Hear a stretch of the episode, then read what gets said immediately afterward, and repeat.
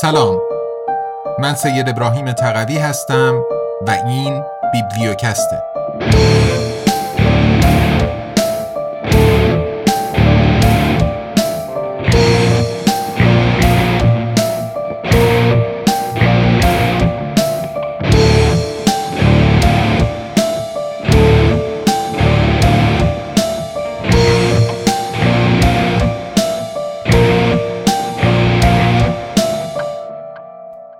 ابرقدرت ریاکار.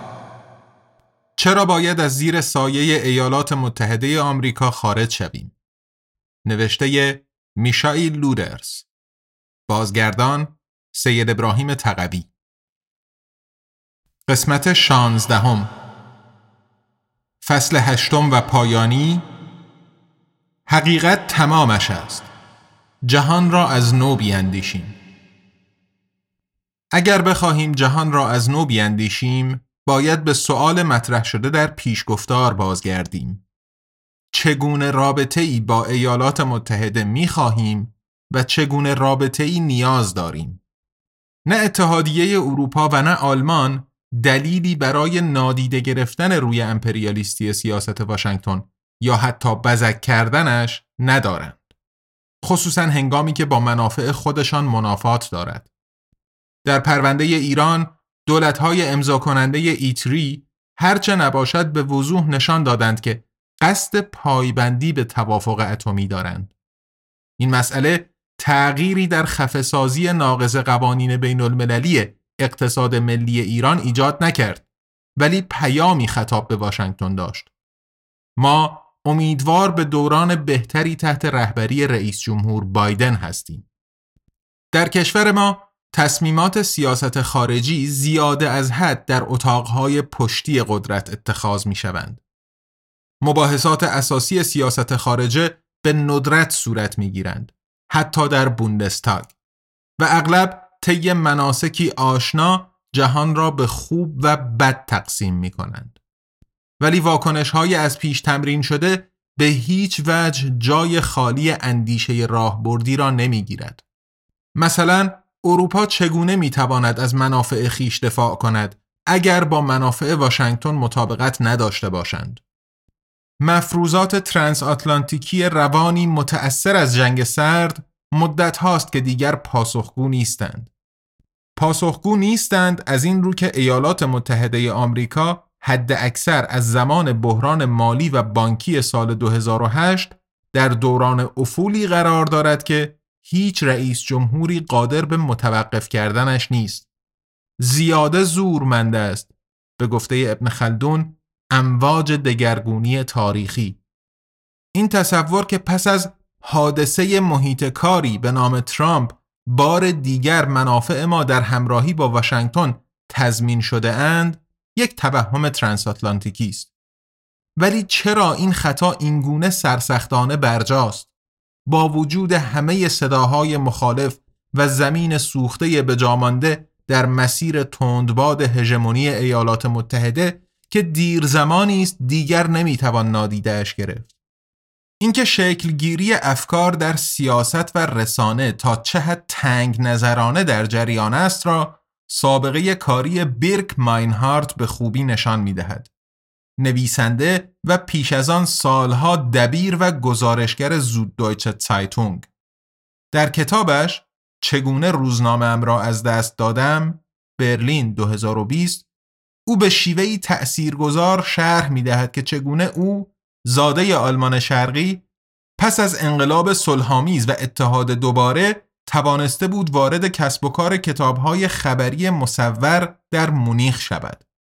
تا آنکه اندک اندک تقریبا نامحسوس مرزهای آنچه می توانست بنویسد جابجا شدند دبیرها بیشتر و بیشتر در انتخاب موضوع محتوا و سبک نوشتار اعمال نظر می کردند. در تصویر روند بیگان سازی درونیش دو مسئله سیاست خارجی نقشی اساسی ایفا می کنند. کوزوو و روسیه در حالی که رئیس بخش سیاست خارجی دخالت برخلاف قوانین بین الملل ناتو را در کوزوو در سال 1999 بزک می کرد نامه های خانندگان منتقد به وضوح بیشتر بودند.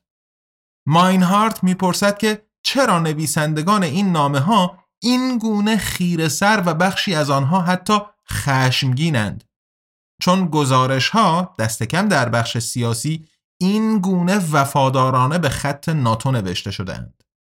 در بخش فرهنگی شاید متنهای فکر شده تری هم پیدا شوند ولی در بخش سیاسی هر روز به شکل ترسناکی جنگ طلب ها مسلط تر می شوند. رئیس بخش داخلی که همچنان هشدار می دهد تنها ایستاده چرا که رئیس بخش سیاست خارجی جهت رژه را مشخص می کند.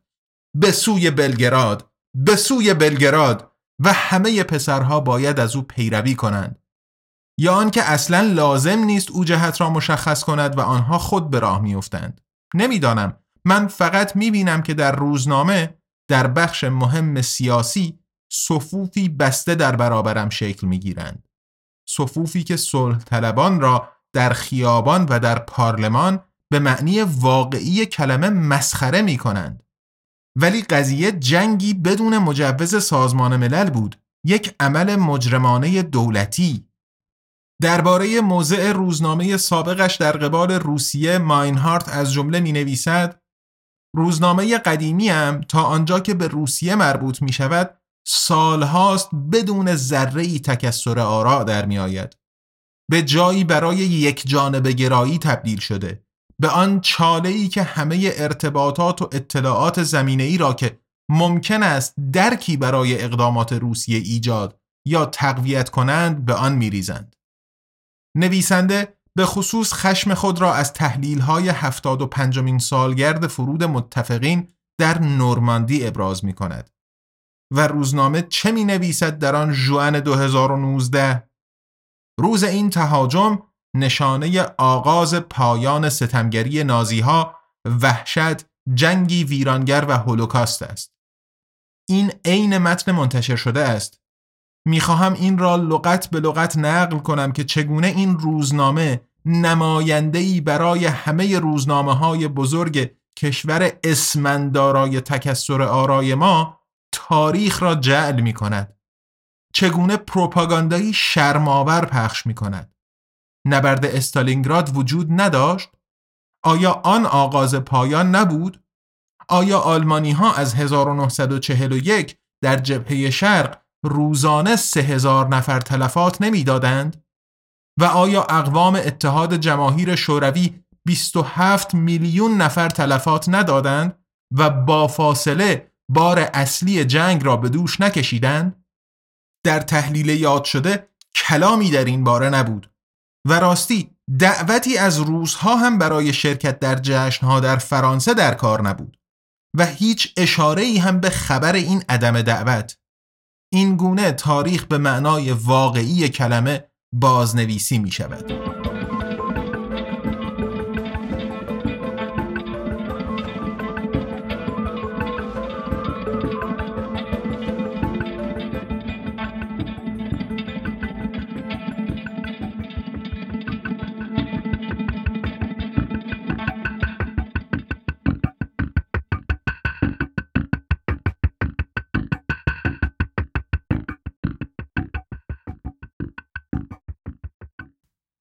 دنیای قشنگ نو زیبیگنیف برژینسکی مشاور امنیت ملی رئیس جمهور جیمی کارتر از 1977 تا 1981 در کتابش به نام تنها ابرقدرت جهانی راهبرد برتری آمریکا 1997 با نگاهی به اوراسیا یک ژئو استراتژی جامع و کامل طراحی می کند. بر این اساس ایالات متحده آمریکا باید پس از پایان کار اتحاد جماهیر شوروی برتری خود را بر صفحه شطرنج بزرگ اوراسیا به صورت مداوم محافظت و به این ترتیب یک نظم جهانی جدید تحت سلطه ایالات متحده را تضمین کند. از این دیدگاه یک چیز هرگز اجازه ندارد رخ دهد. اتحادی میان اتحادیه اروپا و روسیه به ضرر ایالات متحده هر کس بخواهد سیاست غرب در قبال مسکو از جمله گسترش ناتو به سوی شرق در بلند مدت به شمول اوکراین و گرجستان را درک و دستبندی کند در کتاب برژینسکی بینش های روشنگری خواهد یافت. اگرچه این همراه با کیسینجر تأثیر گذارترین استراتژیست سیاسی واشنگتن در آن زمان دیگر رسما مقامی نداشت ولی گفتههایش بازتاب طرز فکری است که در میان کارشناسان امنیتی آمریکایی بسیار رایج بود و هست. از جمله در دکترین ولفوویتس سال 1992 نامیده شده به نام پل ولفوویتس آن زمان مشاور امور خارجه در پنتاگون یکی از رهبران نئوکانها و مغز متفکر جنگ عراق 2003 این دکترین که قرار نبود در دسترس عموم باشد راهبردی برای تضمین دائمی جایگاه برتر ایالات متحده به عنوان تنها ابرقدرت جهانی پس از فروپاشی اتحاد جماهیر شوروی تنظیم می کرد. پیشنهادش یک سیاست یک جانب گرایی بود. ایالات متحده منافعش را در صورت لزوم بدون متحدانش پیگیری کرده و از اقدامات نظامی پیش دستانه استفاده می کند تا خطرات بالقوه از جانب دیگر ملل را دفع کرده و ممانعت به عمل آورد از آنکه دیکتاتورها به ابرقدرت تبدیل شوند. منظور در درجه اول روسیه و دشمنان اسرائیل در خاور نزدیک بودند. بر اساس این دکترین مهمترین هدف ژئواستراتژیک ایالات متحده باید این باشد که از ظهور یک چالش در مقیاس جهانی جدید مانند آنچه اتحاد جماهیر شوروی سابق نمایندگی می کرد جلوگیری کند.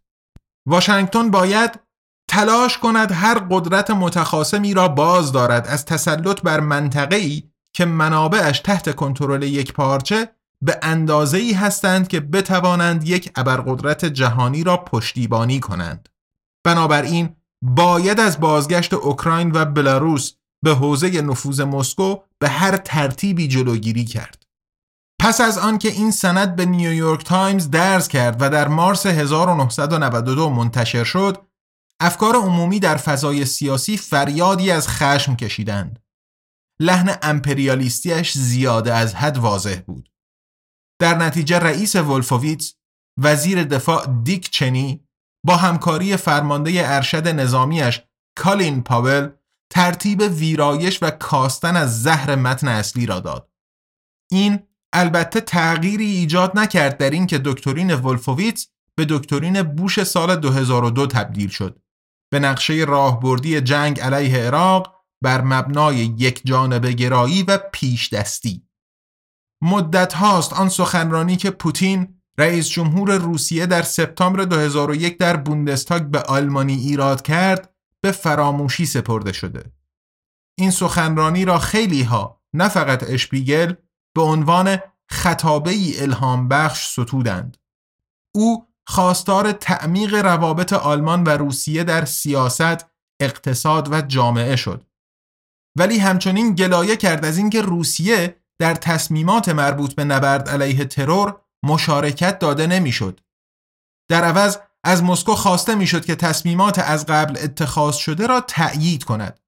چنانکه پوتین گفت آدم باید بپرسد آیا این یک شراکت واقعی است؟ در فوریه 2007 رئیس جمهور روسیه سخنرانی دیگری در آلمان در کنفرانس امنیتی مونیخ ایراد کرد و لحنش در آنجا به شکل قابل تشخیصی خشنتر و سرخورده تر بود پس از شش سال ریاست جمهوری نومحافظ کارها به رهبری جورج دبلیو بوش به سراحت ایالات متحده را متهم کرد که به دنبال یک سلطه جهانی تک قطبی بوده و از حدود خود تقریبا در همه حوزه ها پا فراتر گذاشته است. به ناتو درباره بکارگیری بیلگام نیروی نظامی هشدار داد. پوتین به خصوص گسترش ناتو به سمت شرق تا پشت مرزهای ما را به باد انتقاد گرفت و همچنین برنامه استقرار سیستم های پدافند ضد موشکی دائمی در لهستان و چک را چرا که چنین سیستم هایی تنها به کار دفاع نمی آیند بلکه می توانند با هدف تهاجم نیز استفاده شوند ناتو و اتحادیه اروپا از دید او اراده خود را به دیگر کشورها تحمیل کرده و به خشونت متوسل می شوند. در مرور گذشته این سخنرانی مونیخ مانند یک فریاد برای بیداری به نظر می رسد ولی همچنین پیغامی است واضح. خطوط قرمز به سراحت نام برده شده اند البته بی سمر زیرا نمایندگان نخبگان غربی تمایلی به نقد خیش ندارند. در آن زمان هم پوتین مدتها بود که مورد بیمهری واقع می‌شد. در ظاهر در نتیجه شیوه جنگی بیرحمانه روسیه در چچن که هزاران قربانی غیرنظامی بر جای گذاشته و با ویرانی گسترده همراه بود. دلیل تعیین کننده تر ولی این بود که مسکو توانایی اعمال اولویت های سیاست معطوف به قدرتش را در قفقاز جنوبی داشت. بدین ترتیب روسیه بار دیگر به یک فاکتور قدرت تبدیل شد که می توانست برای منافع ژئواستراتژیک غربی در درجه اول آمریکایی نه فقط در گرجستان خطرناک باشد. همزمان پوتین فروش منابع روسیه به شرکت‌های غربی به خصوص آمریکایی را که در دوران سلفش یلتسین گویی بر سینی نقره تقدیمشان می‌شد متوقف کرد. پوتین قدرت حکومت مرکزی را پس از سالهای پرآشوب یلتسین تقویت کرد اما با این کار روسیه را به سوی یک دموکراسی هدایت شده سوق داد. بخشی از این به معنای اقدام علیه اولیگارش هایی بود که بیشترین سود را از شروع دوباره اقتصادی و سیاسی پس از شوروی برده بودند. بیش از همه دستگیری میخائیل خودورکوفسکی در سال 2003 به این ثروتمندان نوظهور این پیام را داد که باید از ورود به سیاست اجتناب کنند. چنانکه لومون دیپلماتیک نوشت پوتین نمی‌تواند بپذیرد که اولیگارش ها قدرت اقتصادیشان را همچنان اعمال کرده و به تنهایی تعیین کنند که کنسرن های چند ملیتی تحت چه شرایطی در روسیه پا می‌گیرند. جامعه جهانی امروزه در این بازی کثیف چهره‌ای پاک از خود نشان می‌دهد و سعی دارد از منافعش حفاظت کند پس از آنکه به کشورهای سابقا کمونیستی دموکراسی و بازار را در بسته‌بندی دوتایی به رایگان تحویل داد حالا امیدوار است مجبور نشود میان مرد ساکن کرملین و اولیگارش ها یکی را انتخاب کند. بنابراین رؤیای شخصیتی را می‌بیند که در جایگاهی قرار دارد که می تواند ارزش های دموکراتیک را همان اندازه قابل باور نمایندگی کند که تجارت آزاد را. کسانی که تا دیروز کلاهبردارانی معمولی به شمار می رفتند یک شبه به مبارزان راه آزادی تبدیل شدند فقط به این دلیل که حاضر هستند میوه های عملیات مالیشان را با غرب قسمت کنند و با دولتگرایان دوروبر پوتینی مقابله کنند که به عنوان افسر سابق کاگبه حالا به جاسوس سابق تبدیل شده است. غرب برای این اولیگارش ها خیلی نگران تر است تا برای میلیون ها میلیون قربانیان فروپاشی پسا کمونیستی که شادمان می‌شوند هر بار که یکی از این بزرگان دوباره کارش به همان جایی میافتد که سرآغاز کارش بود به جوی آب به عنوان مبارز راه آزادی از دید غربی به خصوص خودورکوفسکی به شمار می رود که غرور خودش مایه سقوطش شد. او ابراز تمایل به خصوصی سازی گازپروم کرد. بزرگترین شرکت استخراج گاز جهان به نفع خودش و به بهای از دست رفتن درآمدهای بلند مدت برای دولت. همچنین بازدیدهای چند بارش از آمریکا که در آنها مانند یک نماینده دولتی در انظار ظاهر می‌شد و دست و دلبازانه به بنیادهای نئولیبرال کمک می کرد کار را از حد گذراندند. در سال 2003 او به ده سال حبس به جرم تخلف مالیاتی و کلاهبرداری محکوم شد. برای فضای سیاسی و رسانه‌ای ما از خودورکوفسکی همچنان بارها به عنوان جرقه ای از حرکت به سمت دموکراسی یاد می شود. بی توجه به سابقه سوال برانگیزش. پس از آزادی در سال 2013 او به گونه ای تبعید به لندن رفت و از آن زمان به عنوان یک چهره بشردوست فعالیت می کند. بنیاد او با نام Open Russia همکاری تنگاتنگی با الکسی ناوالنی دارد. در غرب مشهورترین سیاستمدار اپوزیسیون روسیه که از دیدنش هم شاد می شوند. حتی پیش از ترور ناموفقش در آگوست 2020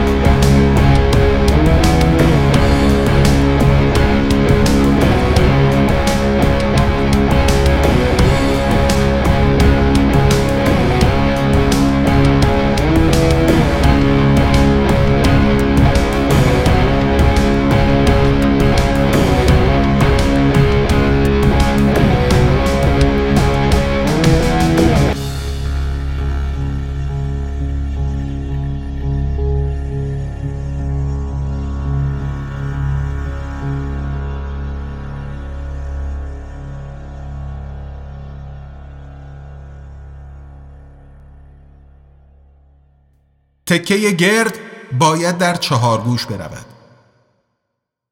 آنگلا مرکل صدر اعظم آلمان همواره در پس پرده به دنبال رابطه ای متوازن با مسکو بود.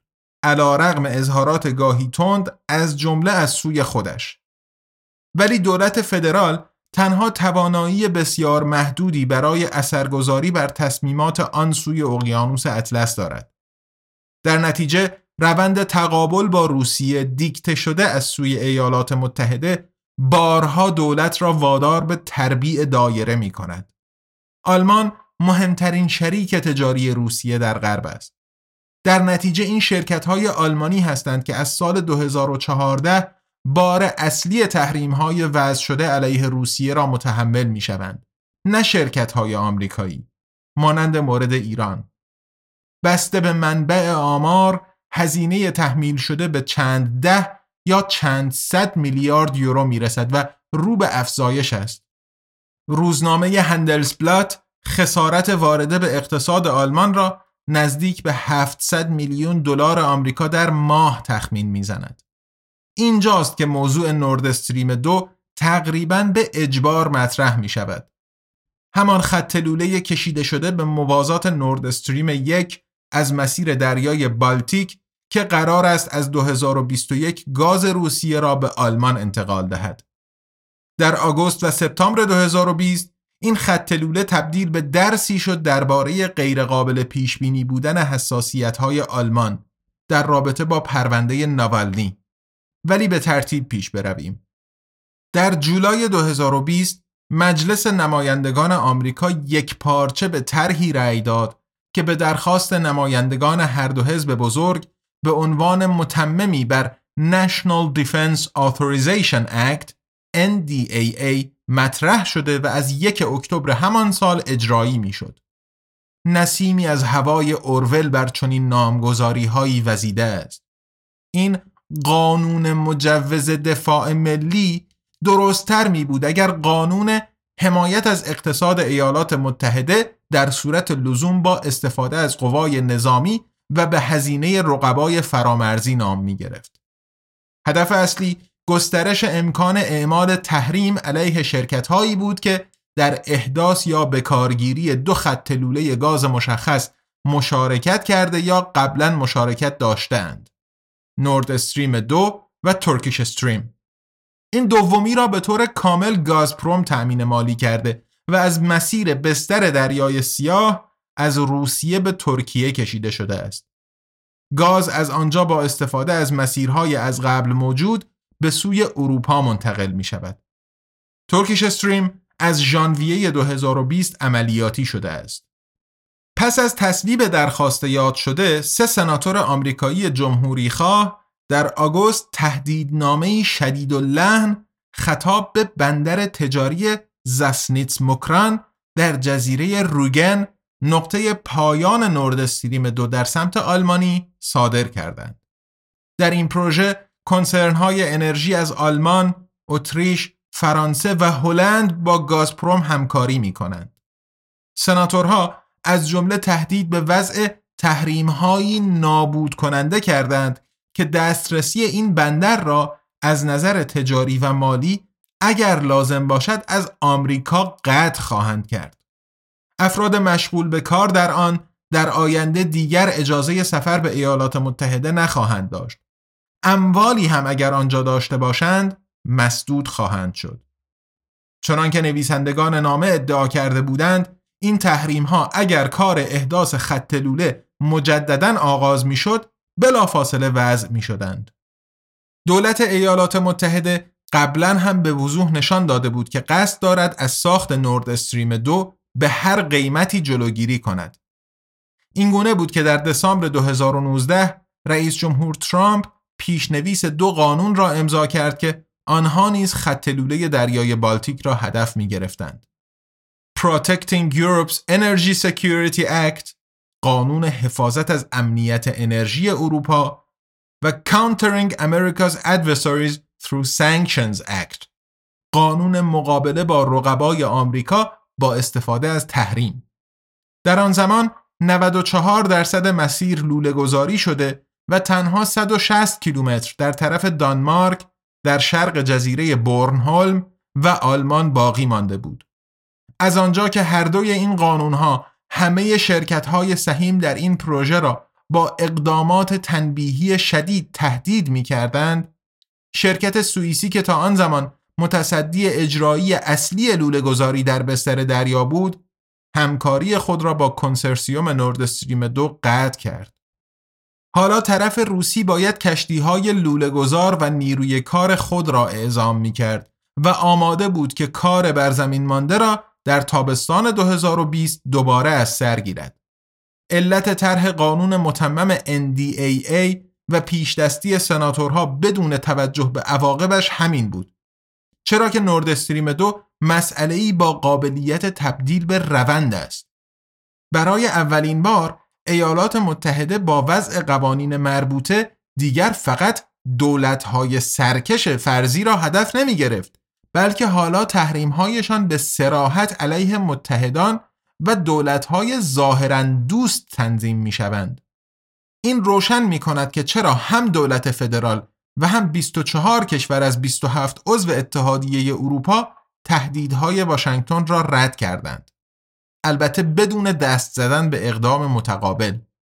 اصل موضوع را تئوزومر روزنامهنگار به خوبی بیان کرده است.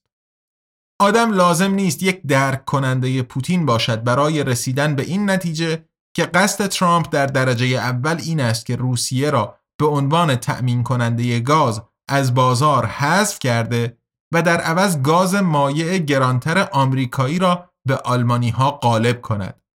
از این رو همه تلاشش را با هماهنگی کنگره می کند تا از به پایان رسیدن کار احداث نورد استریم دو جلوگیری کند.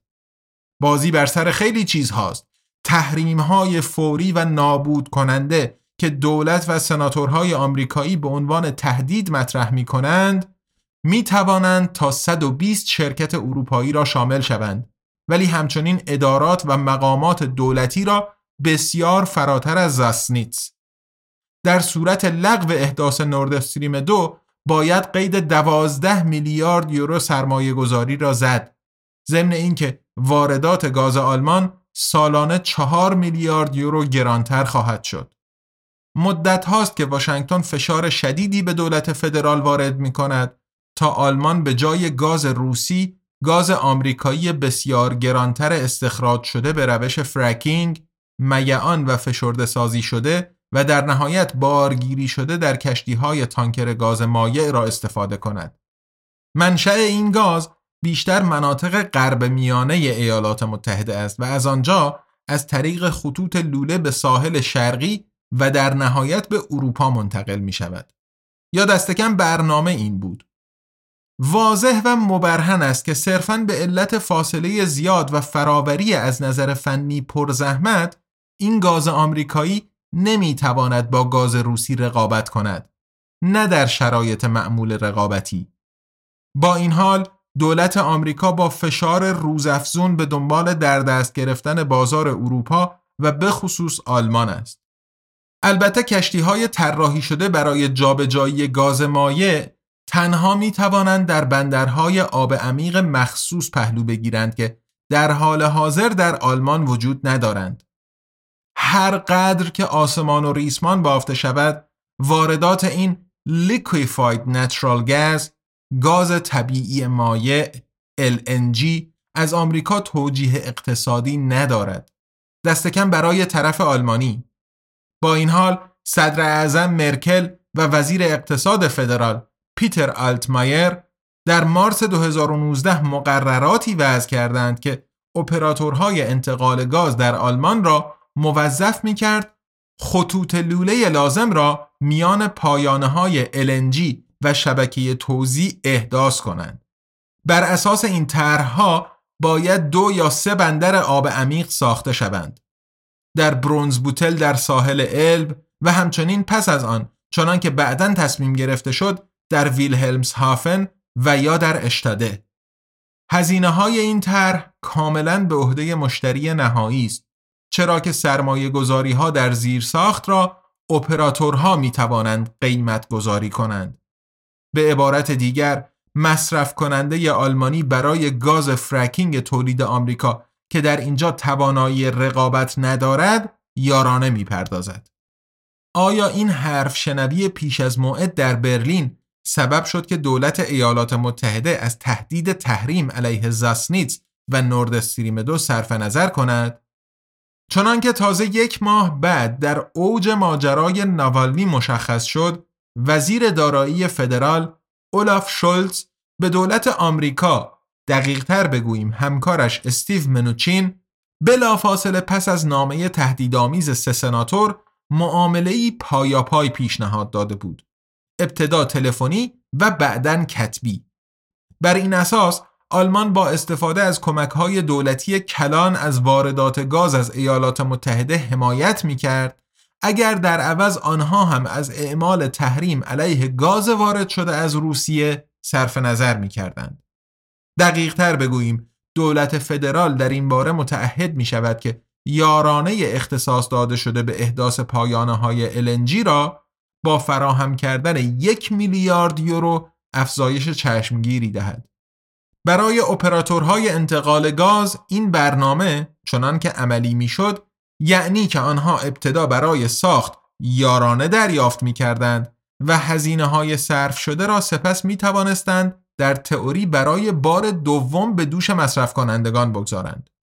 دولت فدرال هرگز درباره پیشنهاد شولز اظهار نظر نکرد و پاسخ واشنگتن هم رسما هرگز معلوم نشد. ولی چشمانداز طرف آمریکایی خوب به نظر می رسد برای آنکه بهایی را که برلین باید برای نورد استریم دو بپردازد به شکلی چشمگیر و در بازه زمانی بلندتری افزایش دهد. آن هم بدون توجه به این واقعیت که دولت فدرال پروژه احداث بندر آب عمیق در ویلهلمز هافن را به دلیل فقدان صرفه اقتصادی و نیز اعتراضات حامیان محیط زیست در نوامبر 2020 متوقف کرد. همزمان اما کنگره لحن تهدیدهای تحریم علیه دستندرکاران نورد استریم دو را تشدید کرد. ظاهرا با آگاهی از آنکه تهدید بندر زاسنیتس کار را از حد گذرانده بود، کمیته روابط خارجی سنا اعلام کرد که واشنگتن کارمندان دولتی در آلمان را تحریم نخواهد کرد. ولی در عوض و این جدید بود همه شرکت ها و مؤسساتی را تحریم خواهد کرد که همچنان نوردستریم دو را بیمه کرده یا پس از پایان ساخت خط لوله در نگهداری فنی آن مشارکت کنند. این نگهداری فنی از شروط لازم برای صدور مجوز بهره برداری است که به خصوص دانمارک بر آن اصرار دارد. ولی تنها انگشت شمار شرکت هایی در جهان با صلاحیت لازم برای این کار وجود دارند. همهشان غربی و در نتیجه به راحتی قابل تحریم. این مشکل هم قابل حل است ولی چون این اقداماتی که به ابتکار دموکرات های حاضر در این کمیته صورت می‌گیرند نشان می‌دهند که دولت بایدن نیز در مسائل مربوط به روسیه دولت فدرال را کمتر تحت فشار نخواهد گذاشت. شاید با لحنی دوستانه تر ولی در اصل موضوع نه. چرا که در قدم بعدی کنگره قصد دارد اقدامات یاد شده را به یک راهبرد دفاعی جدید گره بزند.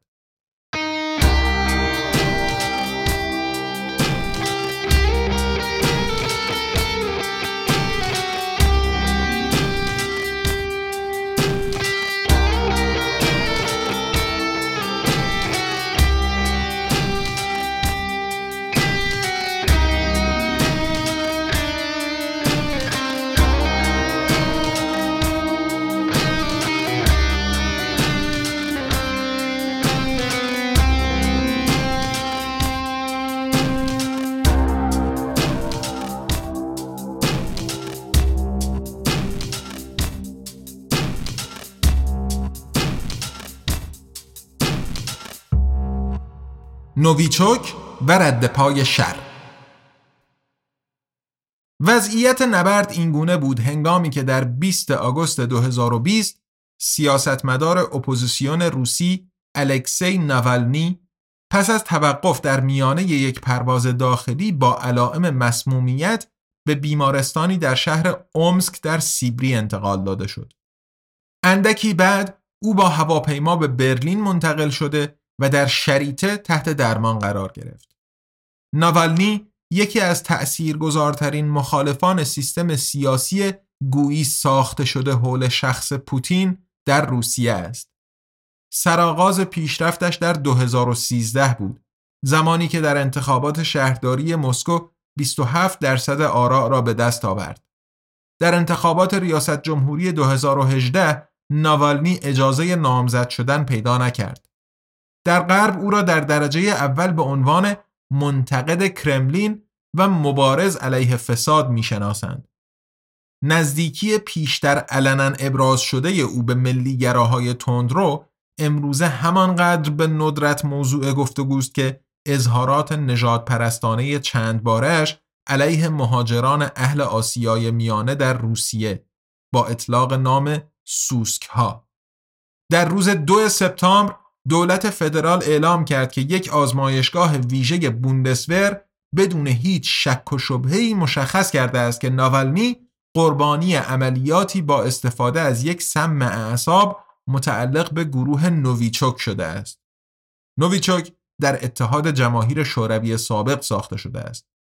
بلافاصله به اتحادیه اروپا، ناتو، بوندستاک و همچنین سازمان منع سلاح‌های شیمیایی OPCW اطلاع داده شد.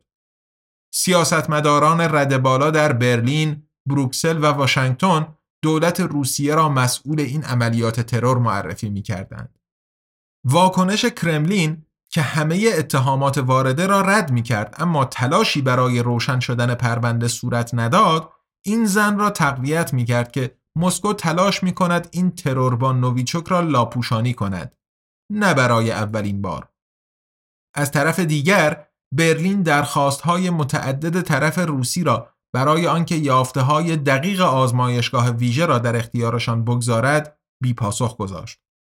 کاملا محتمل است که اتهامات وارد شده از سوی برلین به جا باشند ولی همزمان از این پرونده استفاده ابزاری سیاسی شد چرا که در میانه همخانی خشم و درخواستها برای تحریمهای بیشتر علیه روسیه که هفته ها به گوش می رسید کم نبودند تحلیل ها و سرمقاله هایی مثلا در اف و زود دایچه که پرونده ناوالنی را دستاویزی برای درخواست توقف کامل پروژه پیشتر هم پردشمن نورد استریم دو قرار می‌دادند. ظاهرا عواقب اقتصادی در چنین اندیشه های نقشی ایفا نمی کنند. مخالفان نورد استریم دو معتقدند که برای تأمین نیازهای خود به خط لوله گاز وابسته نیستند. خط لوله گاز یامال از اوکراین و لهستان که هست و هر دوی این کشورها در نتیجه راه اندازی نورد استریم دو از نظر سیاسی در مقابل پوتین تضعیف می شوند. به طور کلی می توان مسئله را برعکس هم دید. چقدر عاقلانه است قرار دادن امنیت انرژی اروپای غربی در دستان یک دولت ملیگرای افراطی در لهستان و یک حکومت متزلزل و شکننده در اوکراین. چه می شود اگر یکی یا هر دوی آنها به دلایل سیاسی یا اقتصادی شیر گاز را ببندند؟ چنانکه از سوی کیف تا کنون بارها رخ داده است. و آیا تصمیم ورشو برای افزایش عوارض ترانزیت مسیر یامال از ژانویه 2021 به میزان چشمگیر 16.5 درصد یک بار دیگر این نیاز را تأیید نمی کند که منابع تحویل گاز اروپا تنوع بخشی شوند از جمله با کمک نورد استریم دو هر کس به موضوع واقع بینانه نظر کند کمتر شکی برایش باقی میماند که به گاز روسیه هنوز برای دست کم ده تا پانزده سال آینده نیاز داریم. در نتیجه توقف استفاده از راکتورهای هسته ایمان و کنار گذاشتن قابل پیش بینی استخراج زغال سنگ و همچنین ذخیره با فاصله ناکافی از حاملهای جایگزین انرژی. مگر آنکه بخواهیم به گاز مایع آمریکایی استخراج شده با آسیب به محیط زیست و گران رو بیاوریم که به نوعی به زور اسلحه‌ای که دود از آن بیرون میآید به آلمان و اروپا صادر می شود یا از کشورهای حاشیه خلیج گاز بخریم. انتخاب بهتر برای ارزش محوران و تندروهای مخالف روسیه مورد ناوالنی یک جور هدیه الهی بود یک بار دیگر آنها می توانستند اتحاد ترانس آتلانتیکیشان را به خاطر آورده و خود برتربینی اخلاقیشان را جشن بگیرند. در قیاس با شرارت واقعی که رخ نموده بود، تهدیدهای واشنگتن در مورد زسنیت قابل بخشیدن و فراموش کردن به نظر می آمدند. لیکن علا رقم همه این داد و فریادها که خانم صدر اعظم و همینطور وزرای اقتصاد و دارایی به شکل واضحی با آنها همراه نشدند همیشه در نهایت بدیهی بود که نورد استریم دو تکمیل خواهد شد. حد اکثر وقتی که وزیر دارایی شولتز پس از بهبود ناوالنی در انتهای سپتامبر اعلام کرد که مخالف توقف روند ساخته است تکلیف مشخص شد. همچنین همه نخست وزیرهای ایالتهای شرقی آلمان به همراه شهردار حاکم برلین در حمایت از به پایان بردن کار ساخت سخن گفتند که البته برای دولت فدرال هیچ گونه الزامی ایجاد نمی کرد. بدون شک از جمله به این دلیل که شرکت های شرق آلمان همین الان هم بخش اصلی تحریم های ما علیه روسیه را متحمل می شوند. پایان کار خط لوله اندکی مانده به اتمام ساختش تصمیم خیلی خیلی پرهزینه ای می بود چرا که از نظر حقوقی هر قدر هم تلاش کنیم نخواهیم توانست ارتباطی میان ترور ناموفق ناولنی و احداث یک خط لوله برقرار کنیم این به آن هیچ ارتباطی ندارد گذشته از آنکه دادگاه های آلمانی در جایگاه پیگیری قانون شکنی های رخ داده در روسیه یا جای دیگر نیستند نتیجه اینکه در صورت توقف ساخت و ساز دولت فدرال با هزینه بازپرداخت خسارات چندین میلیاردی روبرو می‌شد و اقتصادمان باید با یک فروپاشی واقعی دست و پنجه نرم می کرد. مثلا کدام کنسرسیوم آسیایی دیگر حاضر می شود به شرکت های آلمانی سفارش دهد یا در آلمان سرمایه گذاری کند اگر این خطر وجود داشته باشد که در نهایت در نتیجه دخالت سیاسی ضررهای سنگین متحمل شده و یا مجبور به درگیری در دادرسی های فرساینده قرامت شود.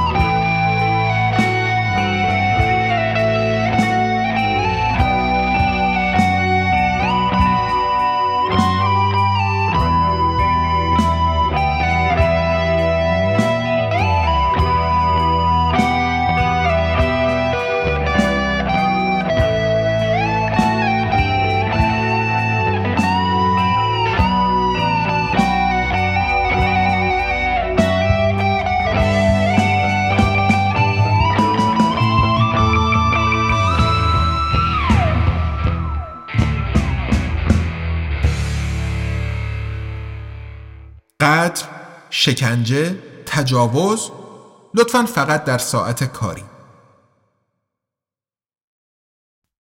هر قدر هم که ترور ناوالنی باید محکوم شود واکنش های سیاسی و رسانه‌ای یک بار دیگر ابعادی قابل توجه از معیارهای دوگانه اخلاقی اگر نخواهیم بگوییم درویی را عیان ساختند.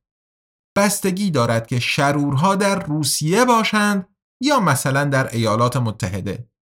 در همان زمانی که ماجرای ناوالنی آلمان را تکان می‌داد خبرنگار افشاگر آمریکایی باب وودوارد بخشهایی از یک مصاحبه با رئیس جمهور ترامپ را منتشر کرد. در این مصاحبه او با افتخار می گفت که از ولیعهد سعودی محمد بن سلمان دفاع کرده بود. من توانستم کنگره را قانع کنم که او را به حال خودش بگذارند. ترتیبی دادم که این اتفاق بیفتد. یادمان هست در اکتبر 2018 چهره اپوزیسیون سعودی جمال خاشقجی در مراجعه به سرکنسولگری سعودی در استانبول بدون هیچ ردی ناپدید شد. بدون شک در آنجا به قتل رسیده است ولی جنازش هرگز یافته نشد. احتمالا در اسید حل شده است. این قتل خشم جهانی را برانگیخت. شورای حقوق بشر سازمان ملل متحد UNHCR در گزارشی که از سیر وقایع در جوان 2019 منتشر کرد دولت سعودی را مسئول شناخت. ولیعهد محمد بن سلمان دستور قتل را صادر کرده بود. سیا هم در نوامبر 2018 زودتر به همین نتیجه رسیده بود.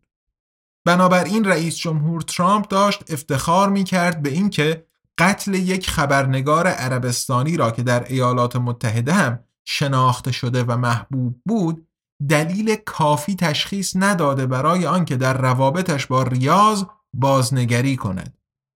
برعکس او کنگره را واداشته بود که سفارش دهنده جنایت را به حال خودش بگذارند. در قیاس با پرونده ناوالنی باید انتظار آن می‌رفت که همان تصمیم گیرندگان و شکل دهندگان افکار عمومی نه فقط در آلمان که در مسائل مربوط به روسیه آنطور همیشه به سراحت سخن می‌گویند و خواهان تحریم می‌شوند همین کار را درباره ترامپ و واشنگتن هم بکنند. اتفاقی که البته نیفتاد. به این ترتیب که به مصاحبه وودوارد در رسانه های آلمانی برعکس ایالات متحده اشاره چندانی نشد و کمان را بیشتر هم می‌توان کشید. چه چیزی مانع از آن می شود که دولت فدرال همان تعهدی را که به پرونده ناوالنی دارد به جولیان آسانجی هم تعمیم دهد که در زندانی فوق امنیتی در لندن به سر می‌برد.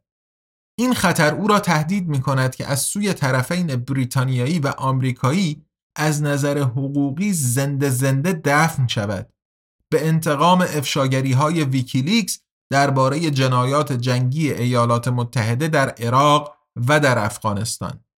در اکتبر 2020 مجلس عوام بریتانیا افزودن زمینه‌ای بر قانون برخورد با رفتار مجرمانه کارمندان سرویس های مخفی را رد کرد. این متمم قانونی مرزهای آن اقداماتی را مشخص می کرد که مأموران مخفی و همچنین خبرچین در خدمت پلیس، سرویس های مخفی و همینطور Food Standards Agency نهاد دولتی نظارت بر مواد خوراکی اجازه دارند در راه عمل به وظایفشان به کار گیرند. این اقدامات باورش سخت است. شکنجه، تجاوز جنسی و قتل را شامل می شوند. اگر این قانون از سوی مجلس اعیان نیز تایید شود که احتمالاً بعد از یک جلسه صرفا تشریفاتی چنین خواهد شد اکنون انتهای 2020 دیگر نه فقط وقتی موضوع امنیت ملی مطرح باشد یا در چهارچوب تحقیقات جنایی در صورت لزوم شکنجه، تجاوز و قتل مجاز است بلکه همچنین برای جلوگیری از اخلال منظور ظاهرا در نظم عمومی است و همینطور در راستای رفاه اقتصادی پادشاهی متحد. به عبارت دیگر هر کس که پس از برگزیت بی بازگشت در ژانویه 2021 حکمتهای دولت جانسون را در ملع عام زیر سوال ببرد یا به عنوان منتقد سرمایهداری مطرح شود زندگی بالقوه خطرناکی پیش گرفته است.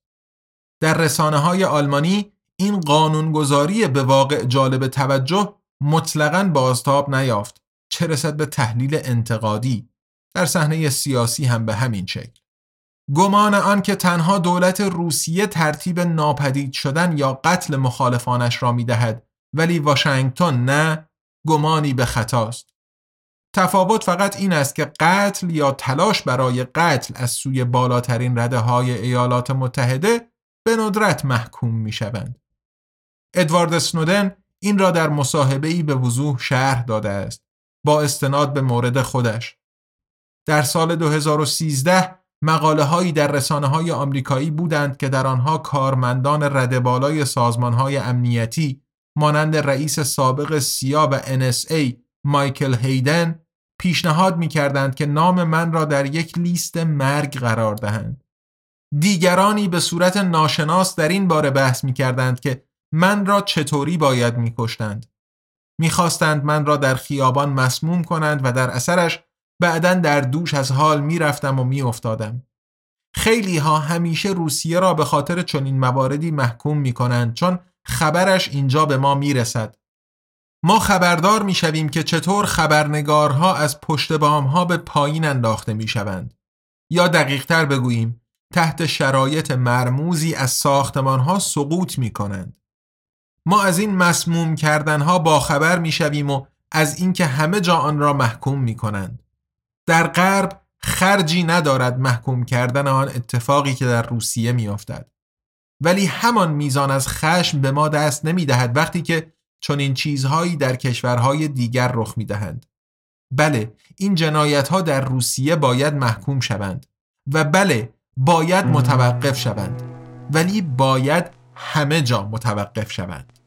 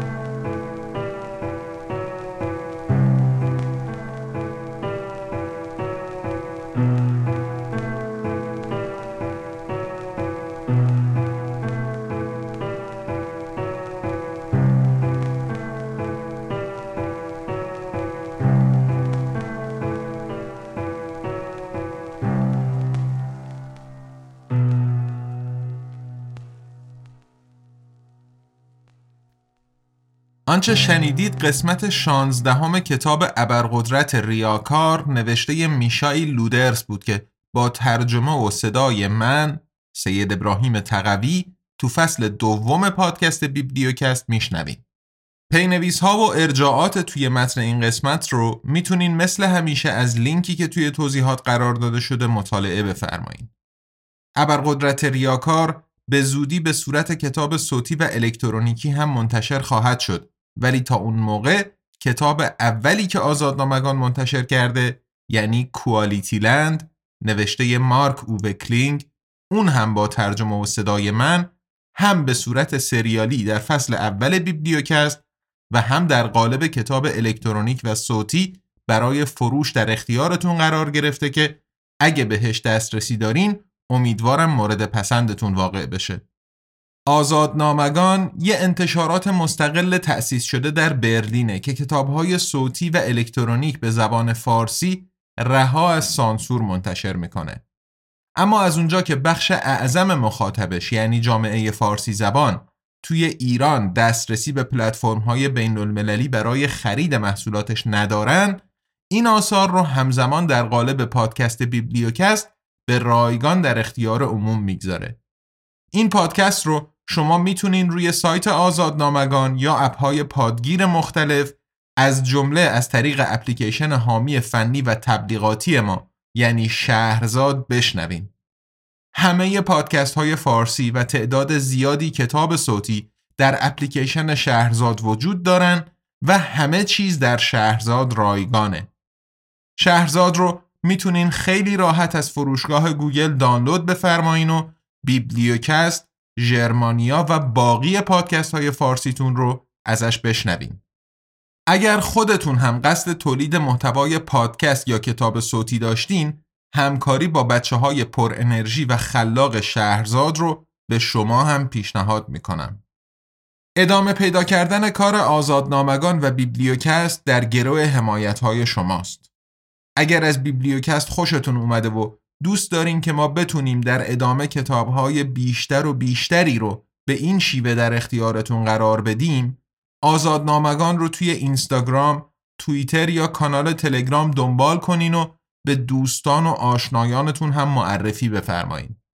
مخاطبینی که خارج از ایران هستن یا به هر نحوی به پلتفرم های فروش دسترسی دارن می‌تونن QualityLand رو در قالب الکترونیک یا صوتی خریداری کنن و بخونن یا یک پارچه به جای سریالی داخل پادکست بشنون. اگر هم آزادنامگان و بیبلیوکست رو قابل دونستین و خواستین ازشون حمایت مالی بکنین می‌تونین از لینک های هامی باش، PayPal یا SubscribeStar که توی توضیحات پادکست اومده استفاده بفرمایین.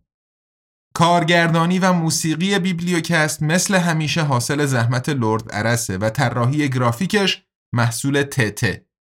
دوست عزیزم نیما اکبرخانی هم زحمت ویراستاری ترجمه من از ابرقدرت ریاکار رو تقبل کرده و من اینجا از همهشون مراتب تشکر و قدردانیم رو اعلام می‌کنم. همینطور از همه کسانی که از بیبلیوکست و آزادنامگان حمایت کردند. از جمله سام که اولین حامی بیبلیوکست در حامی باش بود و همینطور از شروین که توی پیپال از ما حمایت می‌کنه. ما دو هفته دیگه با قسمت هفدهم و پایانی ابرقدرت ریاکار در خدمتتون خواهیم بود. تا اون موقع حسابی از خود و اطرافیانتون مراقبت کنین چون ما دوست داریم شما حالا حالاها همراه ما باشین تا براتون کتاب بخونیم و منتشر کنیم ارادتمند تقوی